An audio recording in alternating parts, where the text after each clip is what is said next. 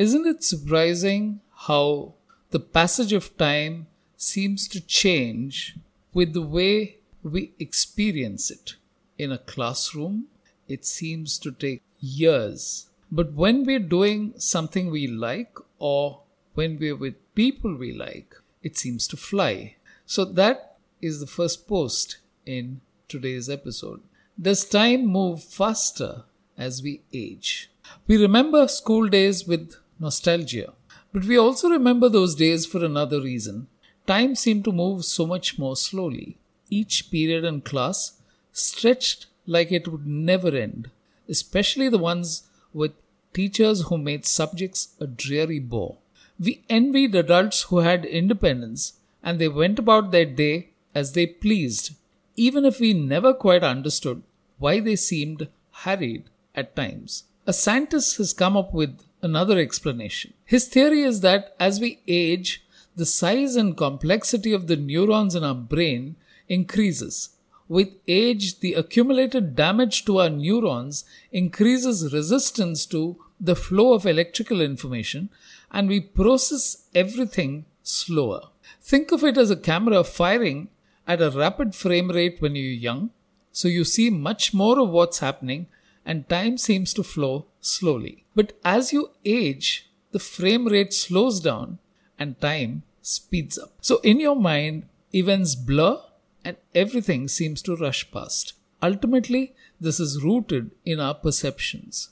The passage of time or the speed at which it moves doesn't change. But there is a flaw in this reasoning because once people retire or get back to a life less eventful, time slows down again. Or is that a mirage? Does time simply ebb or rush depending on how interesting or insipid life is?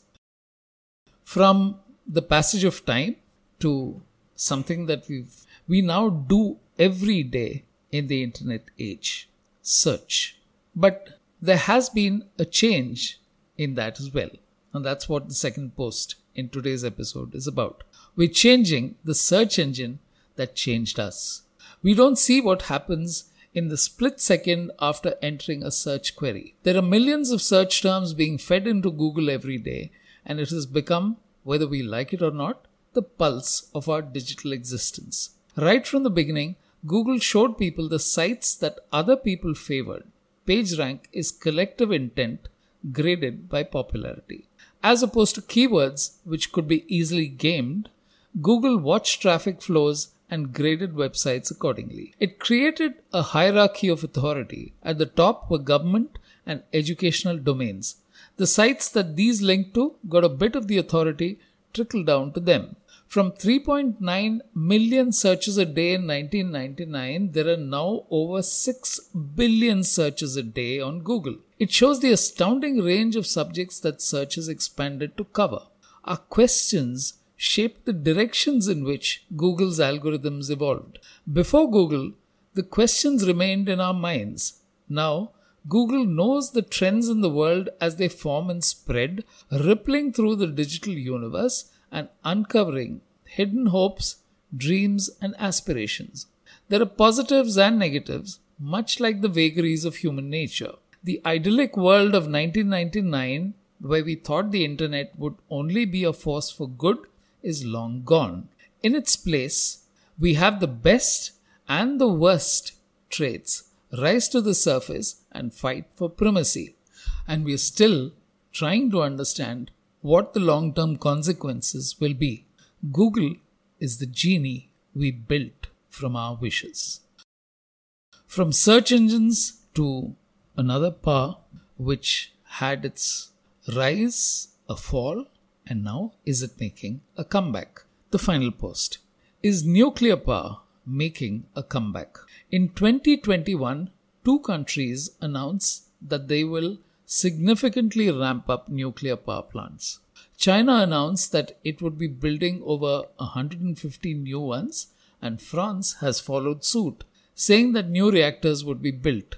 This goes against the grain of how the world sees nuclear power, especially after Chernobyl and Fukushima disasters significantly impacted public perceptions.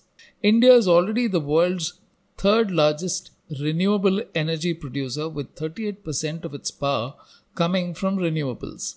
Germany generates over 45% of the power it consumes from renewables, and that percentage is rising. But that model does not seem to be universally acceptable.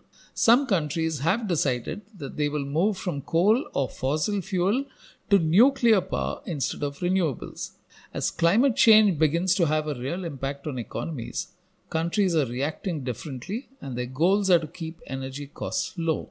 And since it is among the largest components of keeping economies going, there is no wiggle room. So, a dark horse, namely nuclear power, is coming to the fore when all possibilities have been considered. It's not what the environmentalists would have wanted, but each country is jockeying for energy independence.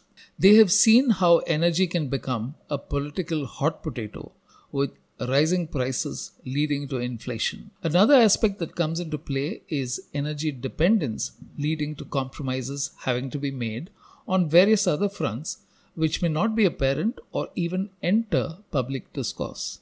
And countries want to hold their own aces when they negotiate at the head table.